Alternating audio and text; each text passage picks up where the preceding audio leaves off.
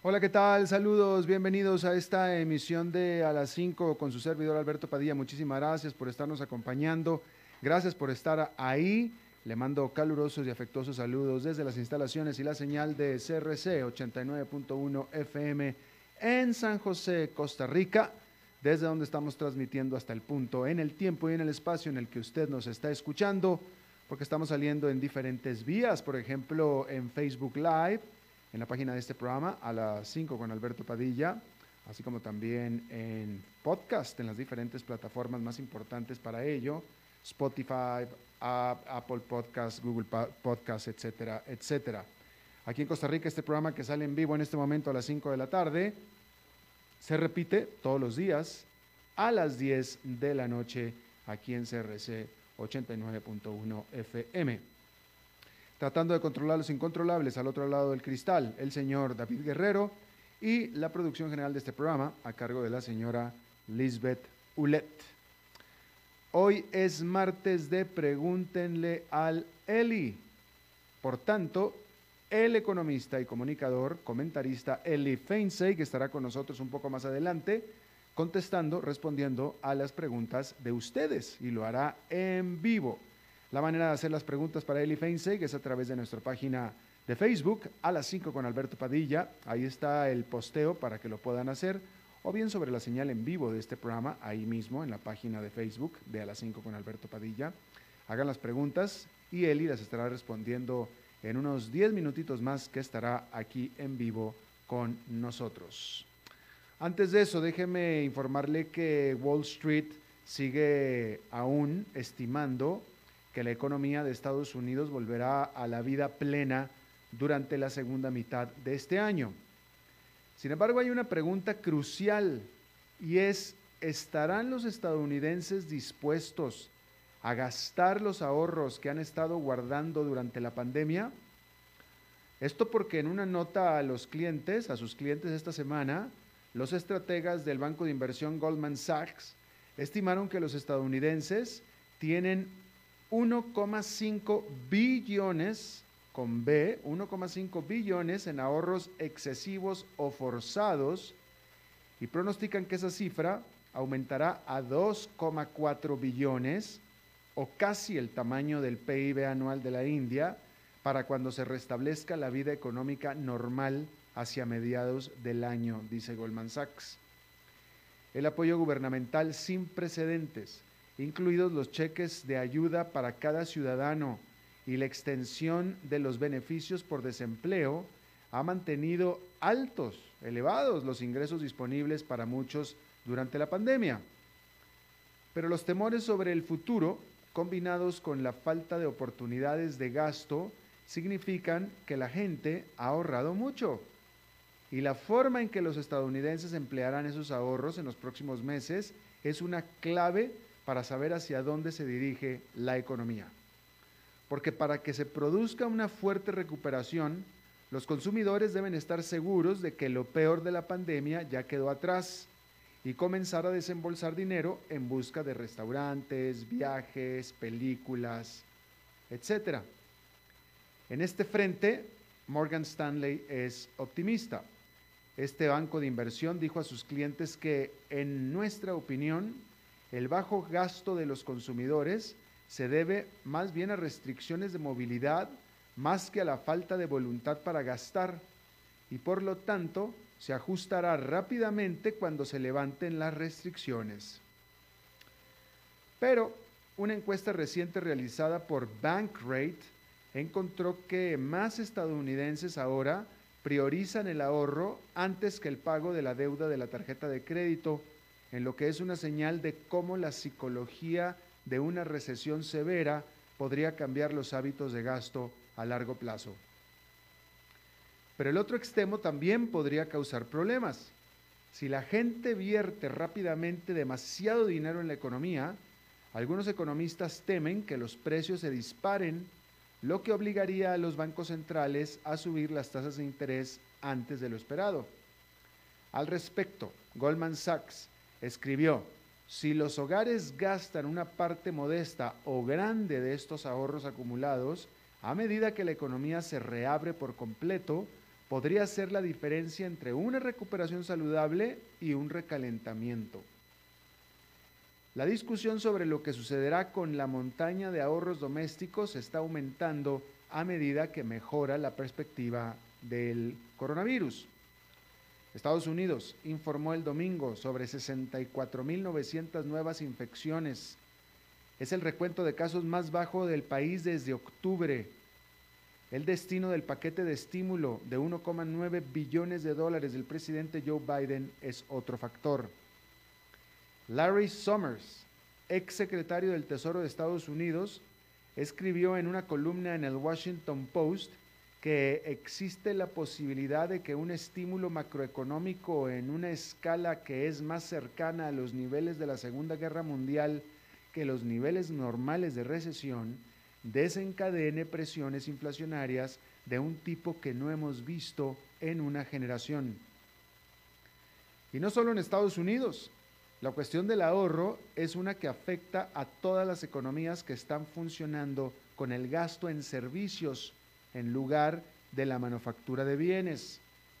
El economista en jefe del Banco de Inglaterra, en un artículo publicado en el Daily Mail, señaló las también altas tasas de ahorro entre los hogares del Reino Unido, subrayando que de la mano de la alta tasa de vacunación que se está dando en el país, muy pronto podría darse una explosión de británicos todos al mismo tiempo saliendo a las calles a gastar sus ahorros de todo un año, lo que podría tener un impacto inflacionario por ahora imposible de calcular. Bueno, en otro tema, el petróleo está en rally gracias a una extraña mezcla de vacunas optimismo económico y una extraordinaria ola invernal en el sur extremo de los Estados Unidos. Esta rara onda invernal en el sur de Texas ayudó a catapultar el petróleo estadounidense por encima de 60 dólares el barril por primera vez desde enero del año pasado.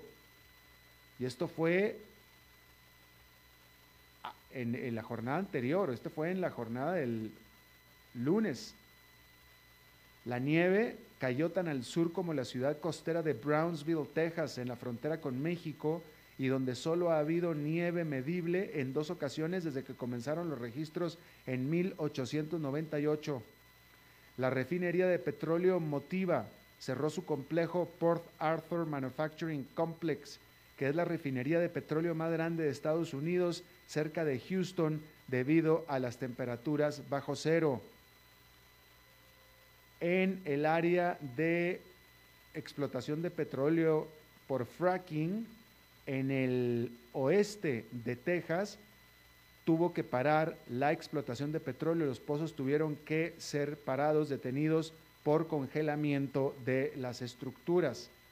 Los precios del petróleo aumentaron constantemente durante agosto hasta que se mantuvieron en un patrón de flotación cercano a los 40 dólares el barril durante varios meses. Pero desde el día de las elecciones, que fue el 3 de noviembre, el petróleo se ha recuperado nuevamente, subiendo más de 60% a medida que crecen las perspectivas de estímulo económico y vacunas.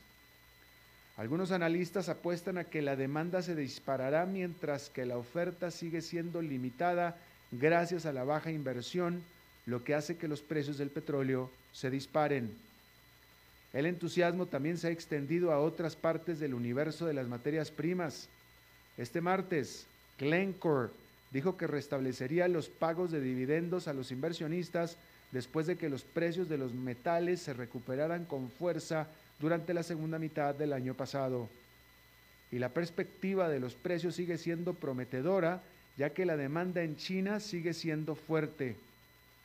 Si Estados Unidos avanza con más inversión en proyectos de infraestructura para estimular la economía, eso también ayudaría a los precios de los commodities, agregó esta minera Glencore.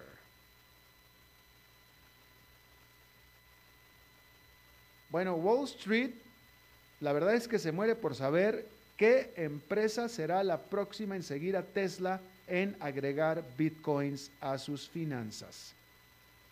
La inversión de 1.500 millones de dólares que hiciera la fabricante de automóviles eléctricos en Bitcoin ha ayudado a legitimar a la criptomoneda como una inversión, lo que hace que los principales analistas y comerciantes acribillen a otras empresas líderes con preguntas sobre sus planes al respecto.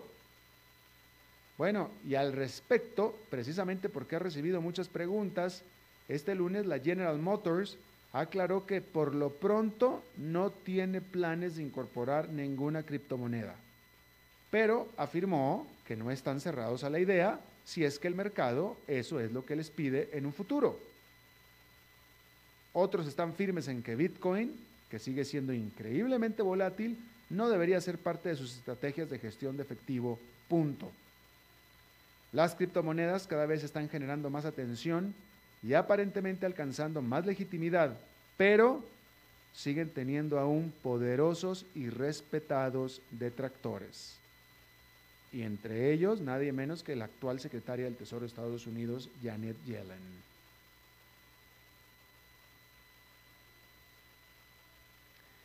El mes pasado, en Alemania, el Centro Leibniz de Investigación Económica Europea descubrió que la moral de los inversionistas aumentó debido a la mejora de las perspectivas de exportación. La encuesta de este, centro, de este centro Leibniz este mes, liberado este martes, continuó con esta tendencia. Pero tal optimismo es inesperado.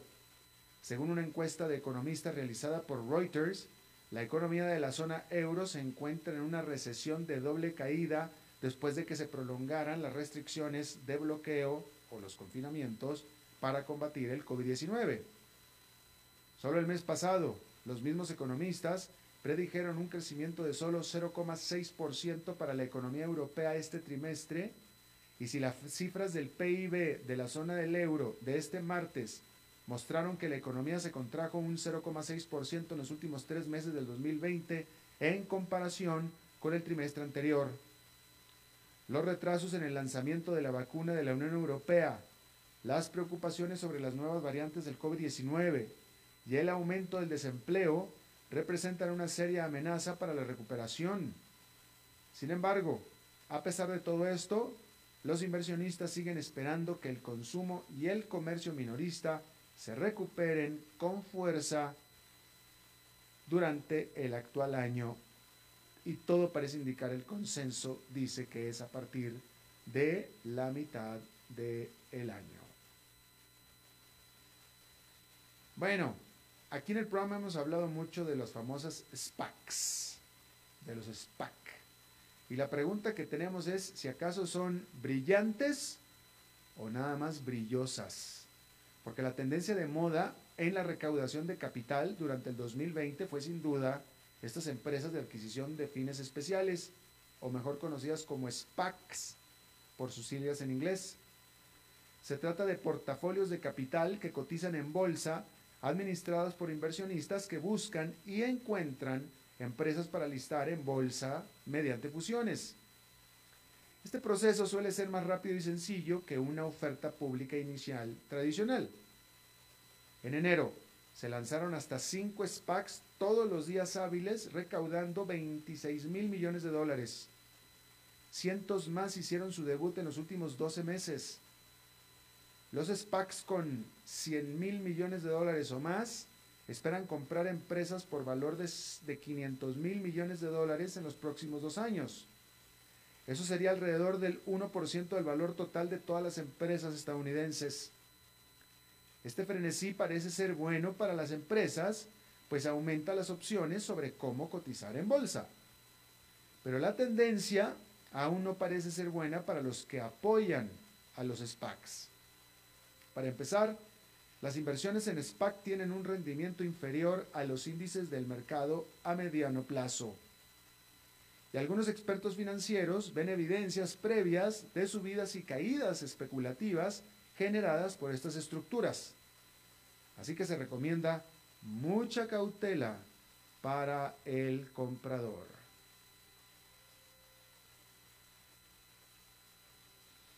Bueno, el Mardi Gras en Nueva Orleans es normalmente un evento muy concurrido y muy ruidoso. el carnaval. Pero las celebraciones que comienzan este martes serán, esta vez, más silenciosas y por supuesto por una muy buena razón. Para el martes gordo, el Fat Tuesday, martes gordo del año pasado, hace un año, ¿eh? Hoy, hace un año, había solamente 16 casos oficiales de COVID-19 en los Estados Unidos. Pero según un nuevo documento de trabajo dirigido por un científico del Instituto de Investigación Scripps en California, aquellas festividades de hace un año fueron un evento de gran diseminación de la pandemia, un super spreader. Se cree que hasta cerca de 50 mil casos se remonten a una sola persona presente en ese Mardi Gras. Los autores combinaron información genómica con datos de viajes de teléfonos inteligentes y vuelos para mostrar cómo se propagó el virus por el sur de los Estados Unidos. Argumentan que su investigación, una advertencia sobre cómo las cadenas de infección corren desenfrenadas, debería informar la toma de decisiones sobre nuevas variantes potencialmente más infecciosas. Nueva Orleans parece haber aprendido del año pasado. Este año los desfiles han sido cancelados y los bares cerrados en partes de esta ciudad tan popular entre los parranderos. Y hablando del coronavirus, decir que la OMS tiene sus dudas de que el coronavirus comenzó en diciembre. Si bien China pudo no haber informado al mundo del virus mortal hasta finales del 2019, hay indicios de que éste estaba ya infectando a personas en Wuhan mucho antes. Esto lo creen los investigadores de la Organización Mundial de la Salud que investigan los orígenes de la pandemia después de descubrir que más de una docena de cepas ya estaban en la ciudad para diciembre del 2019. Han querido examinar cientos de miles de muestras de sangre para probar sus sospechas, pero China no los ha querido proporcionar las muestras de sangre. Mientras tanto, los funcionarios de la OMS denuncian que Beijing los presionó para que dijeran que el virus se originó fuera de China.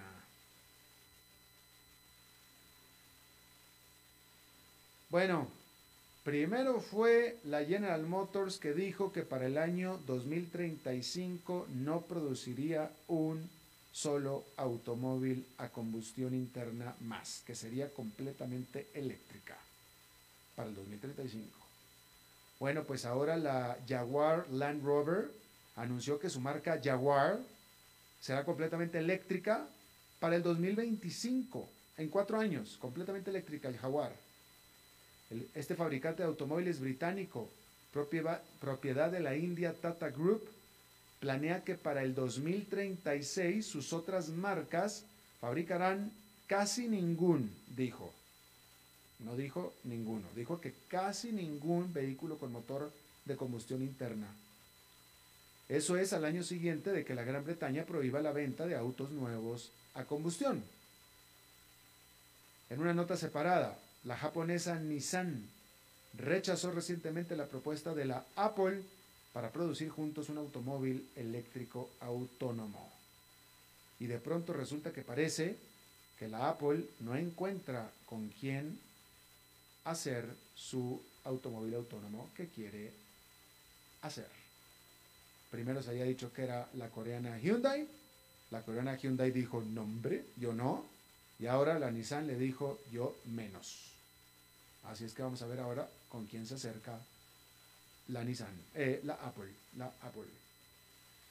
Bueno, vamos a hablar de Donald Trump. A raíz de la absolución del juicio político del expresidente Trump, la presidenta de la Cámara de Representantes, Nancy Pelosi, anunció este lunes que el Congreso establecerá una comisión bipartidista para investigar el asalto al Capitolio el 6 de enero inspirada en la comisión que estudió los ataques del 11 de septiembre. Para ello, Pelosi recurrió al exteniente general Russell Honoré para examinar la seguridad del Congreso y ha solicitado su asesoramiento para futuras investigaciones.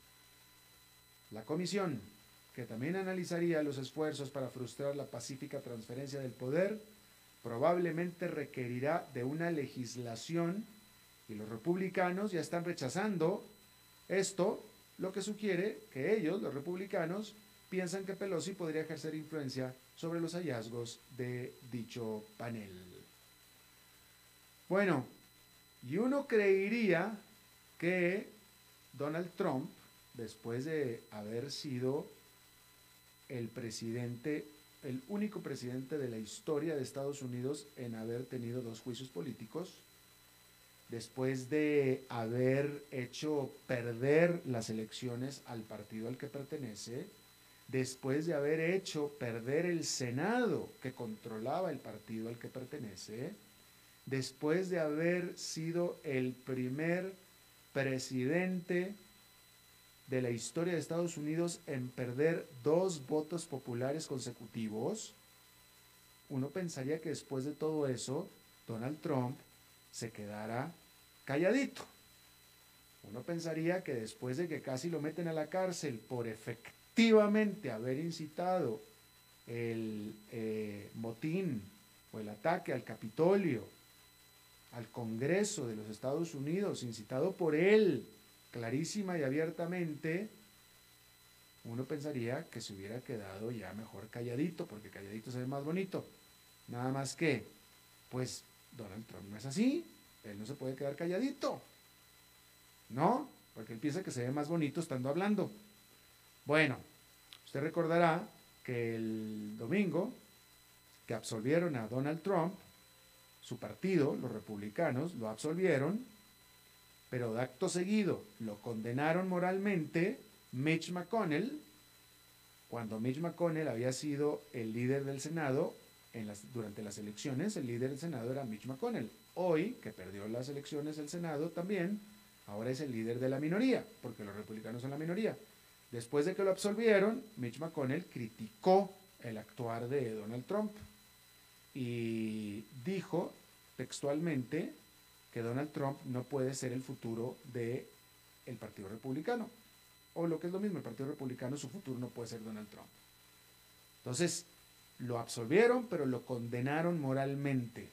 Bueno, como respuesta a esa condena moral, a esa reprimenda que le dio Mitch McConnell, el presidente Donald Trump lanzó un comunicado desde su oficina de la expresidencia y dijo textualmente Donald Trump, Mitch es un advenedizo político osco sin chiste ni gracia.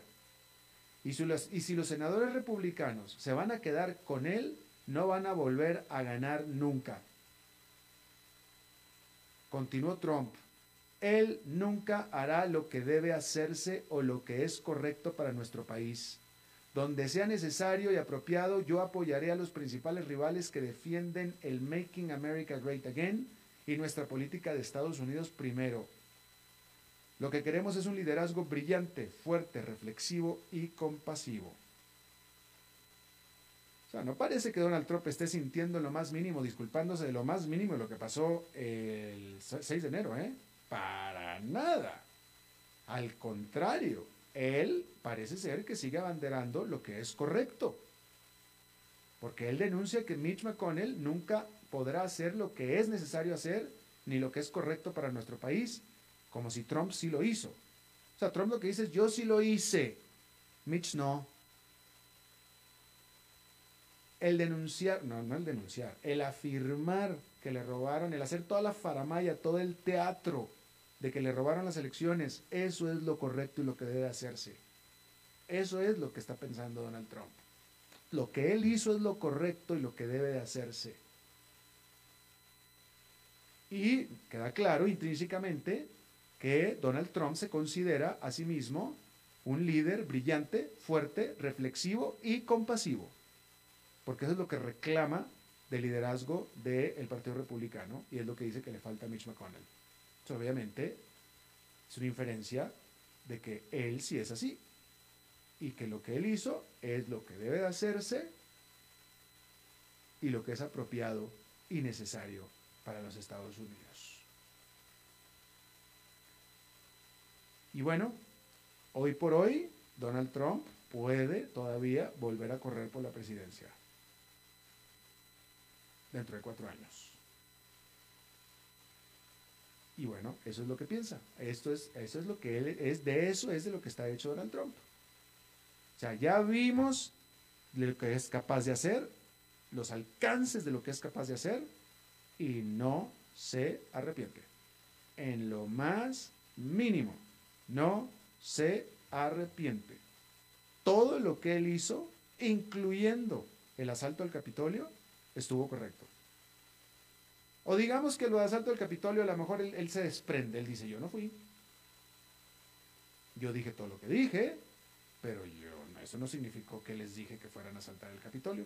Pero de todos modos, todo lo que él hizo fue correcto. Todo, todo, todo, todo, todo, todo. Hasta ahora no he hecho una reflexión de que quizá no debía haber decir, no, ninguna. Él se ha sostenido de todas las palabras que hizo y todas las acciones que ejecutó. Todas. Y todavía puede correr por la presidencia de los Estados Unidos en cuatro años.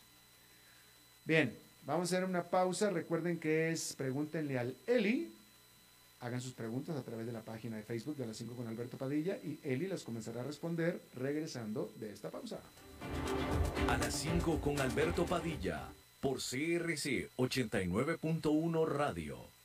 ¿Sabías que la división marina del grupo VIO ofrece gran variedad de accesorios y repuestos? Así es, cuentan con un gran stock de repuestos para motores de dos tiempos y cuatro tiempos marca Yamaha, accesorios para botes como direcciones hidráulicas, defensas, remos, aros y chalecos salvavidas, bombas de achique, cables de mandos, entre otros. Además, en la boutique podrás encontrar ropa, gorras y otros accesorios marca Yamaha. Puedes visitarlos en sus tres sucursales propias en San José, Sierpe de Osa y Playas del Coco, o en sus dos distribuidores en Limón y Punta Arenas. Cuidémonos más. Cada día falta menos. Tengamos paciencia. Sabemos que al final juntos lo vamos a vencer. Recordemos que en esta época de COVID-19 hemos logrado hacer cosas que alguna vez creíamos imposibles. Resistamos un poco, que cada día estamos más cerca de reencontrarnos. COVID-19, un problema de todos que resolvemos cada uno. Un mensaje de la Cámara Nacional de Radiodifusión, Canara. Haga crecer su negocio. Facebook, Mercadeo y más. Imágenes en alta definición, estrategia de crecimiento y muchos beneficios. Información al 7189-5277. Paquetes especiales desde 40 mil mensuales. Sí, todo eso desde 40 mil colones mensuales. Contáctenos al 7189-5277. Desde Maipú, Mendoza, la tierra del olivo nos llega aceite de oliva Laur. Su delicada y elegante textura, así como su afrutado aroma vegetal, lo convierten en un aceite especial para paladares exigentes. Disponible en tres variedades: Laur Cruz de Piedra, Laur Aceite de Oliva Extra Virgen y Laur Gran Mendoza Aceite de Oliva Extra Virgen. Lo mejor de tres zonas en una sola botella. Galardonado con el Gran Prestige Gold en el Terra Olivo 2018. Aceites de oliva Laur no pueden faltar en tu mesa. De venta en todas las tiendas, don Fernando.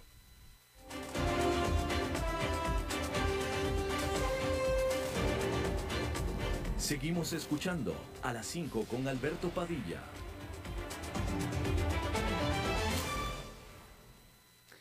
Bueno, muchísimas gracias por continuar con nosotros. Es martes y los martes son de pregúntenle al Eli. Eli siendo el Eli siendo Eli Feinstein, el comunista, el comunista. y se... Oye, me, deslicé. comentador y comentarista comunista. Oye, está bien, es, una, es un, este, un acrónimo, Eli. Oye, nunca en mi vida me he sentido más ofendido, Alberto. Oye, este Freud me traicionó de una manera terrible aquí en esta, ¿eh?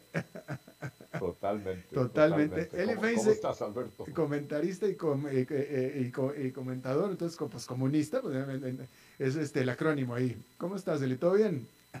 Todo bien, todo bien, gracias a Dios. Este, aquí con toda la pata. Bueno, me da mucho gusto. Este, bueno, vamos a comenzar con las preguntas. Ana María Navarro, que termina diciendo, lo escucharé. Así es que hay que hacer esta pregunta primero. Ana María Navarro Rodríguez te pregunta, que si es cierto que a este gobierno el FMI le adelantó 500 millones de dólares, ¿y qué te parece la petición de las instituciones que se eximan de la regla fiscal? Ok, saludos a doña Ana María. Eh, sí es cierto que el, que el, Fondo Monetario le adelantó como 508 millones eh, de dólares, eh, pero esto fue ampliamente publicitado, no, no, es, no, no, fue algo que se hizo a escondidas, ni mucho menos. De hecho, el gobierno fue a pedirle al Fondo Monetario Internacional un crédito de los que el fondo puso a disposición de los países por la emergencia del COVID, y entonces el fondo le dijeron, bueno, le presto la plata, pero tenemos que negociar un, paquete más grande que incluya medidas eh, para, para, ajustar las finanzas públicas, porque ese primer crédito de 500 millones de dólares eh, no tenía básicamente condiciones, ¿verdad? Era, como decías, un crédito de emergencia por la emergencia sanitaria.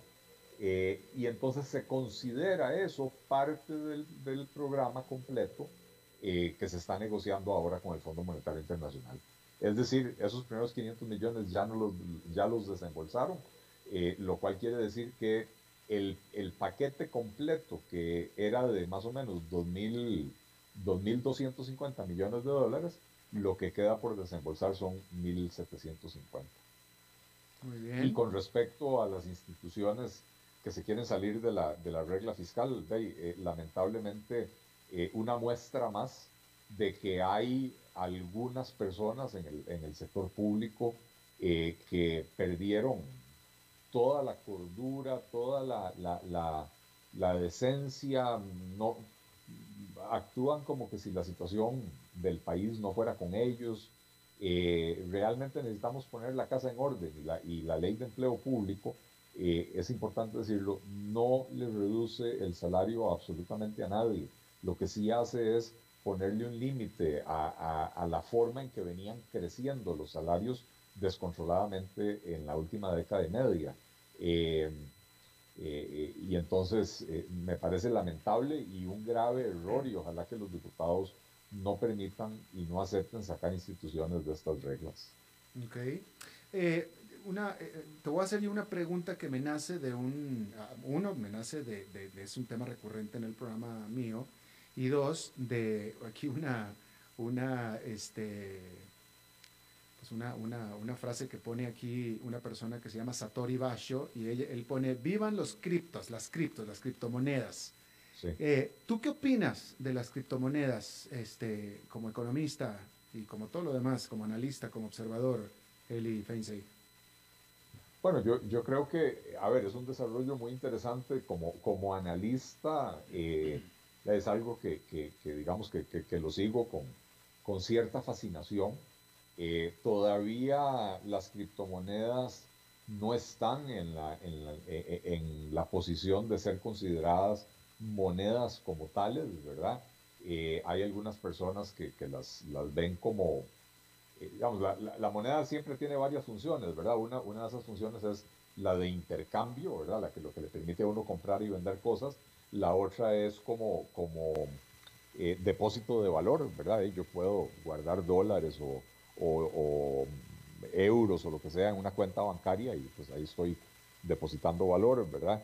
Eh, entonces, las criptomonedas se pueden usar parcialmente para cumplir algunos de estos, eh, algunas de estas funciones, pero todavía hoy en día, mi impresión personal es que todavía hoy en día son eh, inversiones muy volátiles, que no cualquiera puede hacer, que no cualquiera tiene el apetito para hacer, pero ciertamente, Alberto, el hecho de tener eh, monedas emitidas eh, sin que haya una autoridad gubernamental detrás de eso, con reglas muy claras de, cuánto dinero se emite y cuánto, en qué momento, etcétera, la verdad que lo hace, lo hace muy, pero muy interesante, ¿verdad? Eh, estas son cosas que los economistas estudiamos, que la mayoría de la gente no sabe, pero eh, hoy consideramos que las monedas tienen que ser emitidas por los gobiernos, pero en el pasado eh, muchos países tenían monedas emitidas privadamente, incluso diferentes monedas circulando simultáneamente. los coleccionistas de monedas aquí en Costa Rica saben que de ahí, a, principios del siglo pasado aquí el Banco Internacional de Costa Rica emitía moneda y, si no me equivoco, el Banco Anglo Costarricense emitía moneda y, y, los billetes no decían Banco Central, decía el nombre de esos bancos, ¿verdad?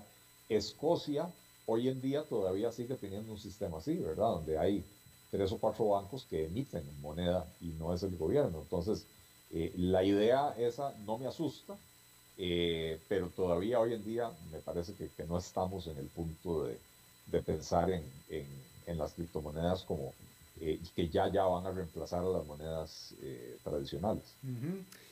Edwin Jiménez dice, aparentemente viene en camino otra indemnización para Aeris debido al desequilibrio financiero.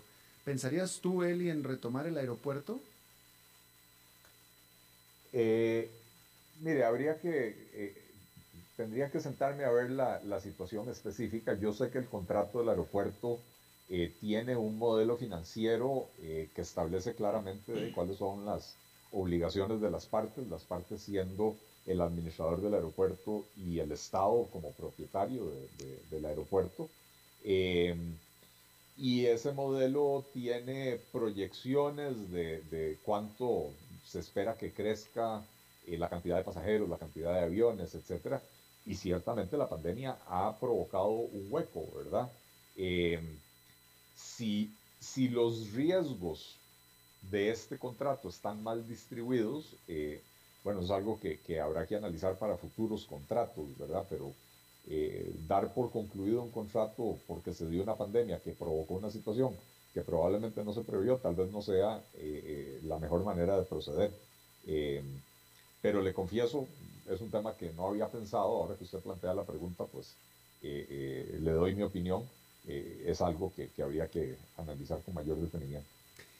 Marta Esquivel te pregunta, ¿qué hacer para recuperar el gap en educación que pudo ocasionar la pandemia, en especial de los recién ingresos a la universidad? Bueno, esa, esa, eh, esa es probablemente la, la, pregunta más difícil. Eh, eh, yo creo que los que van entrando a la universidad, que lamentablemente llegan a una, una situación precaria, porque recordemos que en sus últimos tres años de estudios han tenido la huelga de 100 días, eh, eh, después hubo otra huelga al siguiente año, no tan, no tan prolongada, eh, y después tuvieron la, la pandemia y, prácticamente no, no, recibieron clases, ¿verdad? y probablemente las universidades podrán adaptar su currícula y, crear cursos de nivelación. esto puede ser que obligue a los estudiantes a, a, pasar más tiempo en la universidad, ¿verdad? Pero eh, yo, yo recuerdo estando yo jovencillo, recién graduado del colegio en Costa Rica, eh, me fui para Israel, entré a la universidad allá y como allá el sistema educativo es de 12 años y aquí es de 11 años, me dijeron si usted quiere entrar a la universidad tiene que hacer un curso de nivelación y el curso de nivelación duraba un año entero, entonces eso me agregaba a mí un año, un año de universidad, ¿verdad? Em, y, también ese era un poco el propósito de los estudios generales en, las universidades públicas. Entonces, habrá que adaptar esos programas para, para nivelar a estos muchachos que, que vienen con, con estos eh, huecos en su preparación. Me, preocupa todavía más la situación de los muchachos que vienen atrás, ¿verdad? Porque ahí estamos hablando de que todos los, los, chiquitos que hoy entran a, tercer grado prácticamente no han recibido clases en su vida, ¿verdad? En, la escuela primaria, este, eh, eh, y, ahí se, se, torna más difícil por, por las rigideces del, del, Ministerio de Educación y de, eh, y de, los mecanismos de contratación. Orieta Bergantino Rovigo tiene un punto que me parece muy interesante, Eli, y que no es la primera vez que lo escucho en este país. Ella dice, ¿Me podrías decir qué has pensado hacer con tanto adulto mayor? Ya que hay menos niños, muchas escuelas, pero no casas de retiro para adultos mayores. Si no lo tiene pensado, ténganlo en cuenta, dice ella. Y no es la primera vez que escucho algo así. Este, no, a ver, tiene un magnífico punto Orieta. Eh, y ciertamente es un problema al que yo le he dado pensamiento y del cual he hablado eh, públicamente. Eh, yo he sido de los pocos, eh, de las pocas personas que participan en política en este país que ha tenido la valentía de decir que la, la, política de contratación del Ministerio de Educación es errónea, porque cada año el Ministerio de Educación crea eh, 2.000 o 3.000 nuevas plazas, contrata nuevos maestros, cuando ya desde hace 10 o 15 años los tamaños de, de los grupos que entran a la, a la, escuela son cada año menor que el anterior, ¿verdad? Eh, y entonces el problema es que cuando uno contrata maestros son para toda la vida, no, no los puedo despedir cuando dejan de ser necesarios. Entonces, ¿qué vamos a hacer en 10 años cuando eh, eh, en los colegios donde había tres o cuatro secciones eh, de, de, un décimo año, solo hay una o dos secciones? ¿Qué vamos a hacer con todo ese montón de profesores?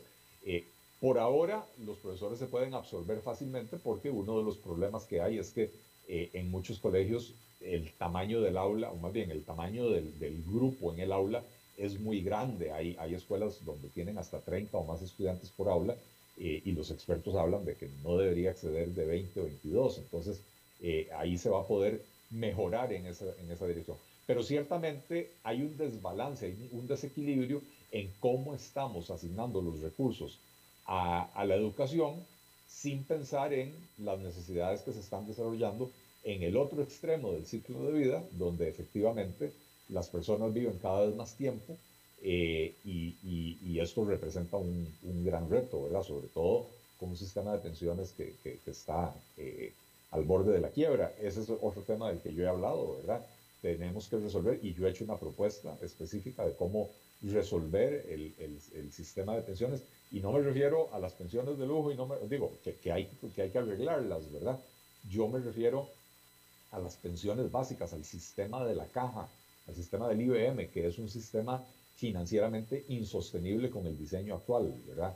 Y, bueno, ya hice una propuesta para, para poder eh, corregirlo.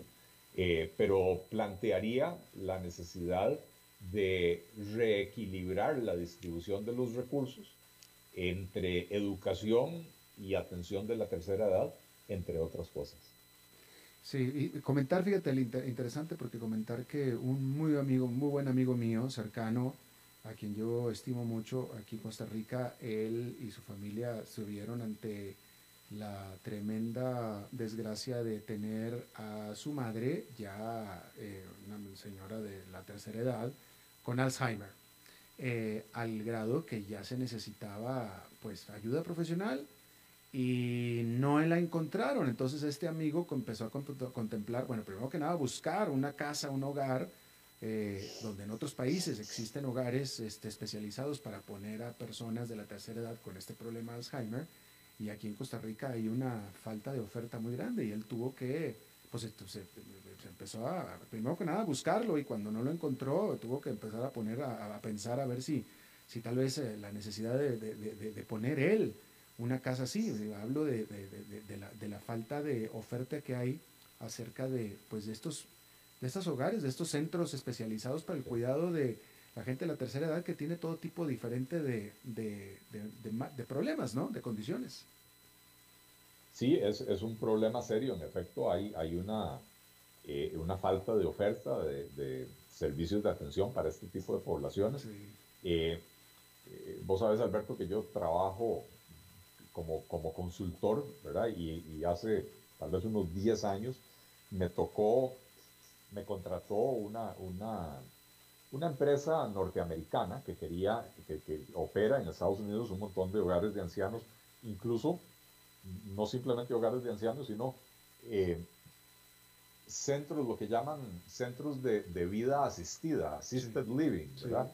que es donde ya van las personas adultas mayores que, que, no se pueden valer por sí mismas, personas con casos de demencia o Alzheimer o ese tipo de cosas eh, o personas con otras enfermedades que necesitan atención permanente, ¿verdad? Pero no necesitan estar hospitalizadas.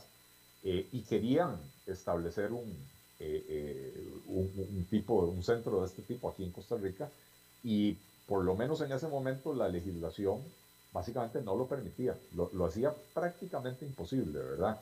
Porque no había una legislación bien desarrollada para ese tipo de servicios. Entonces, no calificaban como hospital, pero tampoco calificaban como, como un, eh, centro de atención del adulto mayor normal. Eh, tuvieron que irse para otro país porque aquí no lo pudieron hacer. ¿Y se arregló esa legislación o todavía sigue siendo el problema? Eh, te soy franco, lo, lo, ignoro, no es un tema que yo le haya dado seguimiento después de que, después de que concluyó ese, ese trabajo. Bueno, pues ojalá, porque es, es, una necesidad, es una, es una, realmente hay una, hay una demanda para ello, lo hay.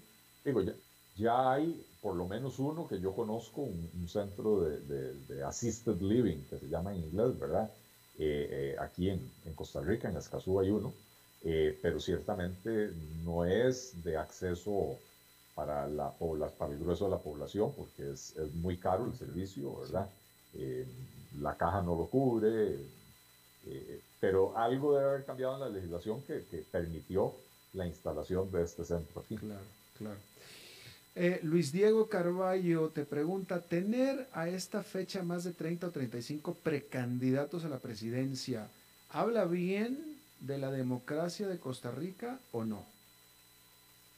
Eh, bueno, en, un nivel yo diría que sí, ¿verdad? Porque demuestra que eh, hay mucha preocupación por el rumbo que, está tomando el, país y que hay mucha gente interesada en presentar su nombre para ser parte de la solución, ¿verdad?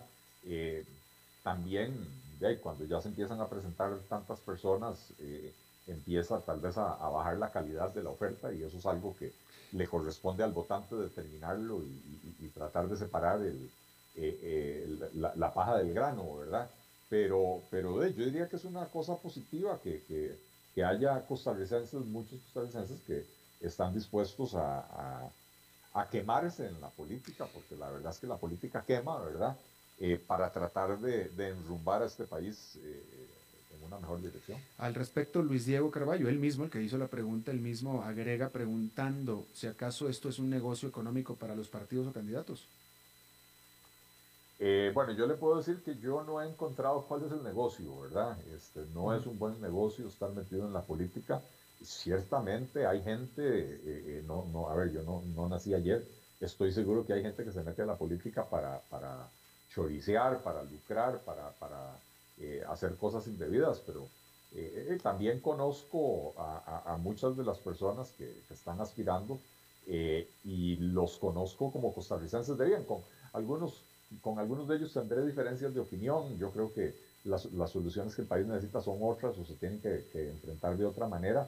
Eh, pero no, no le quita que, que, que, los reconozco a, algunos de ellos por lo menos, que, son personas que realmente quieren eh, eh, lo mejor para Costa Rica. Claro. Jorge Argüello Sancho te dice, Don Eli, no sé si creer o no creer, pero me parece que con las negociaciones de las convenciones colectivas, estas están saliendo de lo que se dice en la ley fiscal. Bueno, hasta no ver, eh, no podremos saber. Y eh, el hecho de que las estén tratando de mantener eh, ocultas, secretas las negociaciones, es una pésima señal, definitivamente. Ahora, yo espero que, la Contraloría haga su labor y evalúe estas convenciones colectivas y, e impida que se aprueben aquellas que, violen la regla fiscal o, o, cualquier otra ley del país, ¿verdad? Hans Gómez te dice, yo le tengo una, quiten las pruebas FARO, que es otro fiasco, como el examen de bachillerato que tiene un embudo de pobreza por falta de acceso a las universidades. Las famosas materias generales en las universidades públicas también, eso no sirve, Don Eli. Sí, eh, eh, yo estoy de acuerdo con que las materias de estudios generales en Costa Rica las diseñaron hace 60, 70 años y y siguen siendo básicamente las mismas y, están completamente desactualizadas. Eso no quiere decir que hay que quitarlas, eso quiere decir que hay que arreglarlas de la misma manera que yo creo que, que eh, cuando se eliminaron las pruebas de de bachillerato matamos al mensajero, eh, porque las pruebas de bachillerato al final de cuentas, estoy de acuerdo que no servían para nada, este, y las pruebas de diagnóstico nos revelan que, que, la, que la situación de la educación costarricense es cada día peor. Eh, las pruebas PISA internacionales eh, lo, han venido revelando por lo menos desde el 2012, creo que desde el 2009, ¿verdad? Eh, pero entonces no, no eliminemos las pruebas, hagamos pruebas que verdaderamente filtren y seleccionen, pero que los resultados de esas pruebas sirvan de insumo para mejorar los programas educativos, porque si un alto porcentaje de la población está fallando, definitivamente eh, el problema no es de la población, el problema es del sistema educativo que no sabe cómo educarlos. ¿verdad? Eh, a ver, dice aquí Diego Moya, te pregunta, si logran hacer una alianza entre y Mario Redondo y Rodrigo Chávez, ¿cuál plataforma política actualizaría, eh, utilizarían, utilizarían? ¿El Partido Liberal, la Alianza Democrática Cristiana o el Republicano? Bueno, eh, para empezar por definición, una coalición es la, la, unión de como mínimo dos partidos políticos. Eh, hasta donde yo sé, don Rodrigo Chávez no tiene partido político, él no, es, él no pertenece al Republicano Social Cristiano.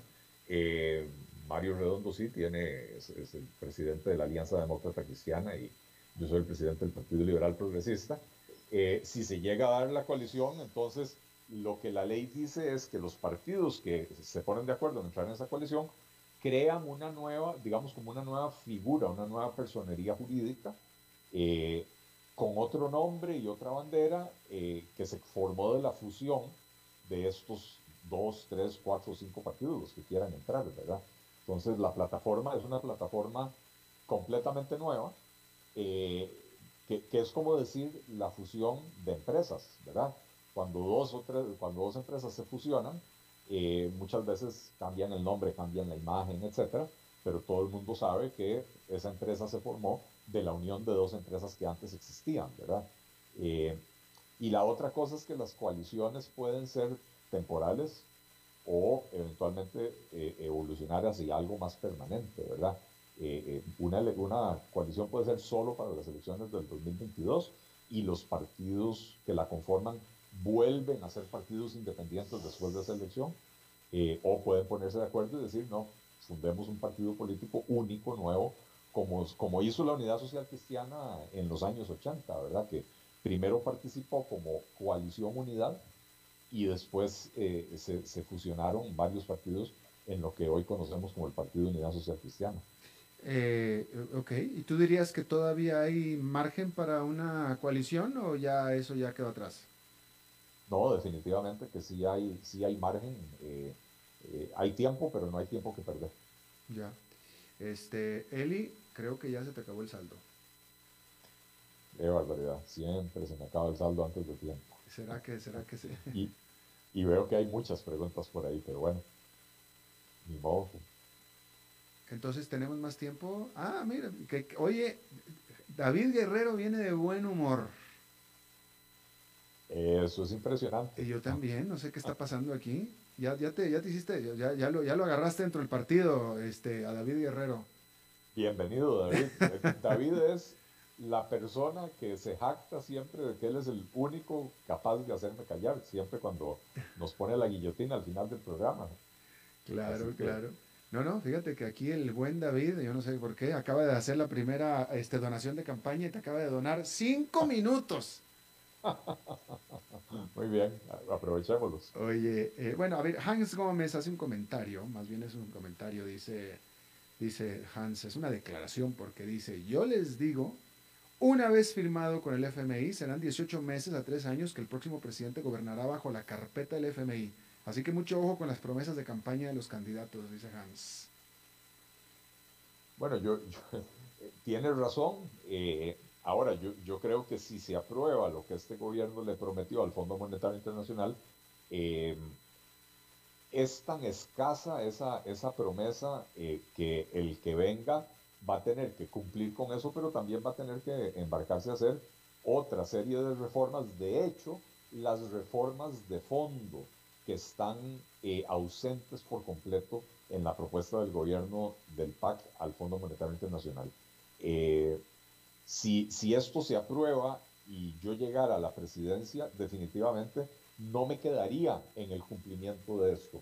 Eh, eh, superaría, diría, sí, esto hay que cumplirlo, pero es absolutamente insuficiente y tenemos que hacer el trabajo para eh, hacer la reforma del Estado, para poder disminuir el, el, gasto público permanentemente, para hacer al aparato estatal más eficiente. Tenemos que hacer la simplificación tributaria para, para facilitarle la vida a los costarricenses y facilitar también la reactivación de la economía. tenemos que hacer una reforma educativa para, para convertir la educación en relevante para, para, el siglo XXI y para, para los desarrollos que se están dando en el mundo y que en Costa Rica nos estamos quedando atrás. Hay muchísimo trabajo que hacer más allá de lo que eh, más, más allá de lo que de lo que se pacte con el Fondo Monetario Internacional. Claro. Rigo Anzuelo te está haciendo una pregunta que me parece muy interesante y te pregunta, en tu opinión, ¿qué ha hecho bueno el actual gobierno? Bueno, yo creo que, que, el primer año tomaron una serie de medidas que, que, hay que reconocer que ningún gobierno en los 20 o 25 años anteriores se había atrevido a, a, tomar. Eh, en las primeras tres semanas eh, se firmaron varios decretos y esto fue básicamente la mano de, doña Rocío Aguilar, que en ese momento era la ministra de Hacienda. Eh, se, firmaron, si no me acuerdo, como 31 decretos eh, ordenando contener el gasto público, eh, poniéndole tope al crecimiento de las remuneraciones, etc. Eh, y eso se hizo vía decreto primero y después mucho de eso lo metieron en, el, en la reforma fiscal del 2018. Entonces, esa parte de, contención del gasto, si bien para mí es insuficiente, hay que reconocer que ninguno de los gobiernos anteriores lo había hecho. Yo siempre propugno por recorte del gasto, que va, más allá que, la contención del gasto. Eh, pero, pero, ¿cómo se llama? Eh, eh, pero el hecho de que hayan tenido la claridad de que eso había que hacerlo desde el principio me parece que, que tiene valor. Después del primer año, francamente, yo no hay mucho que le pueda encontrar bueno a, este gobierno. Creo que después de la aprobación de la reforma fiscal, el gobierno decidió que, hasta ahí llegó, ya no había que hacer más reformas, ya no había que, ser responsable, ya, ya se puede volver a los patrones de la política tradicional. Eh, y, más allá de la labor del Ministerio de Obras Públicas y Transportes, que ha avanzado significativamente en proyectos que venían de gobiernos anteriores, ¿verdad? Eh, pero que los gobiernos anteriores no tuvieron tampoco la, agilidad para acelerarlos. Eh, no, no hay mucho más que yo le pueda reconocer. Bueno, pues ahí está. Eh, a ver, eh, ya rápidamente porque se te va a volver a acabar el saldo, nada más un comentario que yo quiero hacer contigo eh, esta, y con el público también, ¿no? Ayer pasé, por primera vez me di cuenta, yo no me he dado cuenta, pero me di cuenta, no, ya no hay tiempo, David, ya no, ya, no, no, ya David ya se enojó ahora sí ya. Ya no hay tiempo entonces para hacer este comentario, entonces lo tendré que hacer después. Este, mi querido Eli, despídete de tu público. Pues muchísimas gracias a, todos por sus preguntas. Ha estado, han estado variadas las preguntas, muy interesantes. Eh, gracias, Alberto, como siempre, por, por tenerme acá. A, David, hoy, por su generosidad. Eh, y por supuesto a don Andrés Quintana por hacer posible este espacio. Bueno, muchísimas gracias, Eli. Entonces nos vemos el próximo martes. Muchísimas gracias, Alberto, que estés muy bien. Igualmente. Ahí, te tomas un whisky eh, por mí. me voy a tomar el mío y el tuyo. Eso es. Exactamente. Gracias, Eli. Bueno, y muchísimas gracias a ustedes por habernos acompañado. Espero que terminen su día en buena eh, nota, en buen tono, y nosotros nos reencontramos en 23 horas. Que la pasen muy bien.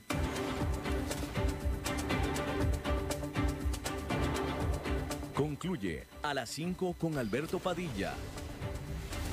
Un programa diseñado con el objetivo de llevarte diariamente un tema de actualidad, acompañado siempre de reconocidos editorialistas, de lunes a viernes a las 5 de la tarde por CRC 89.1 Radio, a las 5 con Alberto Padilla,